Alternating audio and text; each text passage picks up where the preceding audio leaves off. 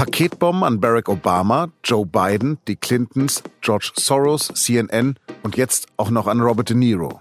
Liberale in den USA sind zur Zielscheibe eines noch unbekannten Einzeltäters oder einer Gruppe geworden.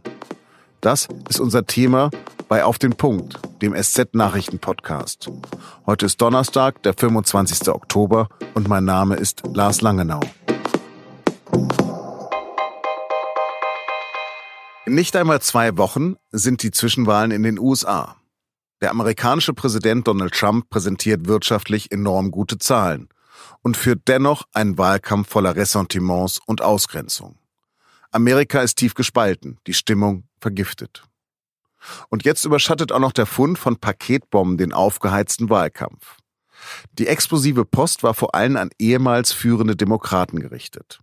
Bereits am Montag wurde bei dem liberalen Milliardär George Soros eine Rohrbombe abgefangen und kontrolliert gesprengt.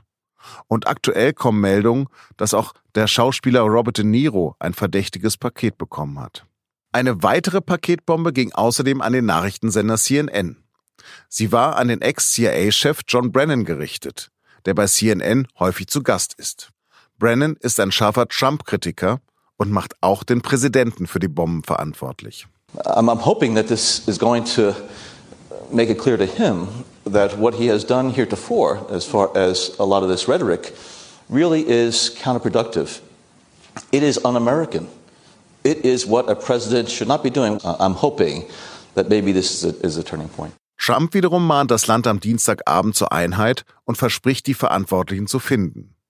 Einen Seitenhieb auf die Medien kann er sich bei einem Wahlkampfauftritt in Wisconsin allerdings nicht verkneifen. The media also has a responsibility to set a civil tone and to stop the endless hostility and constant negative and oftentimes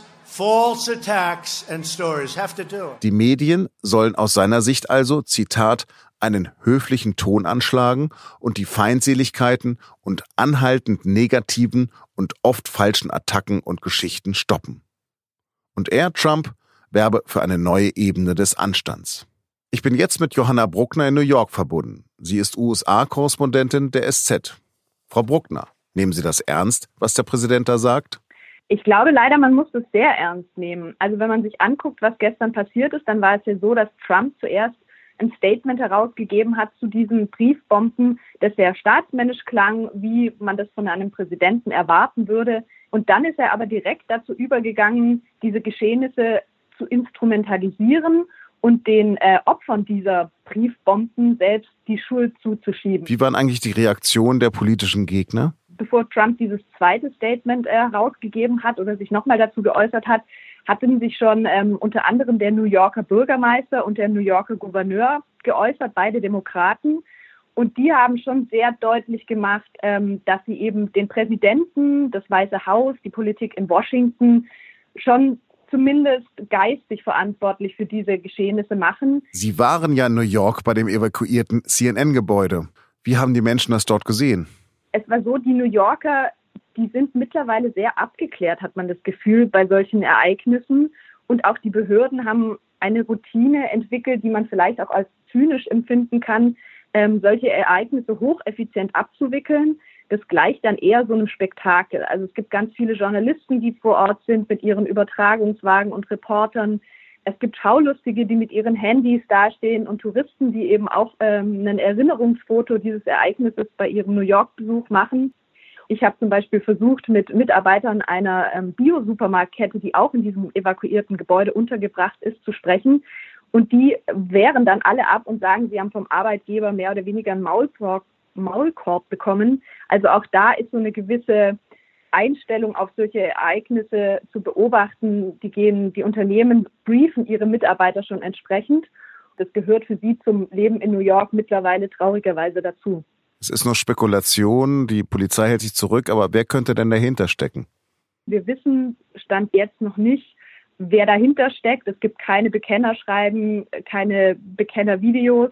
Das Einzige, was man sagen kann, ist, dass diese Bomben alle von einer, von derselben Machart oder von einer ähnlichen Machart zu sein scheinen und dass teilweise auch die äh, Rücksendeadressen ähnliche zu sein scheinen. Da stand wohl oft eine demokratische Abgeordnete aus äh, Florida als äh, Rücksendeadresse drauf. Aber das ist auch das Einzige, was man bislang weiß. Was äh, bedeuten denn diese Bomben für die Zwischenwahlen?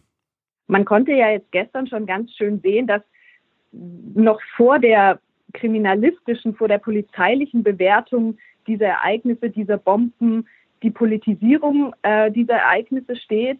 Also sowohl von demokratischer als auch von äh, republikanischer Seite im Übrigen. Also auch, dass sich der Bürgermeister und der New Yorker Gouverneur hinstellen, nur Stunden nachdem das Gebäude von CNN wegen einer Briefbombe evakuiert werden musste und eben ähm, die Verantwortung in Richtung Washington, in Richtung des Weißen Hauses abschieben, zeigt ja, dass auch die Demokraten geneigt sind, solche Ereignisse jetzt dann sofort für ihre Zwecke zu nutzen. Ähm, Trump, wie gesagt, hat es dann auch noch am gleichen Tag gemacht, indem er eben den Medien, den Fake News Medien eine Teilschuld zugeschoben hat.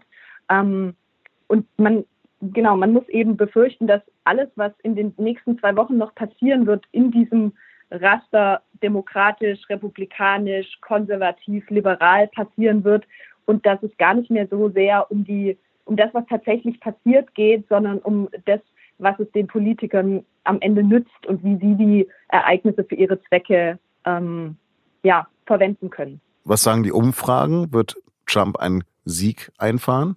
Also wir haben auf der einen Seite das Repräsentantenhaus, wo wir damit rechnen müssen, ähm, dass die Republikaner die Mehrheit verlieren.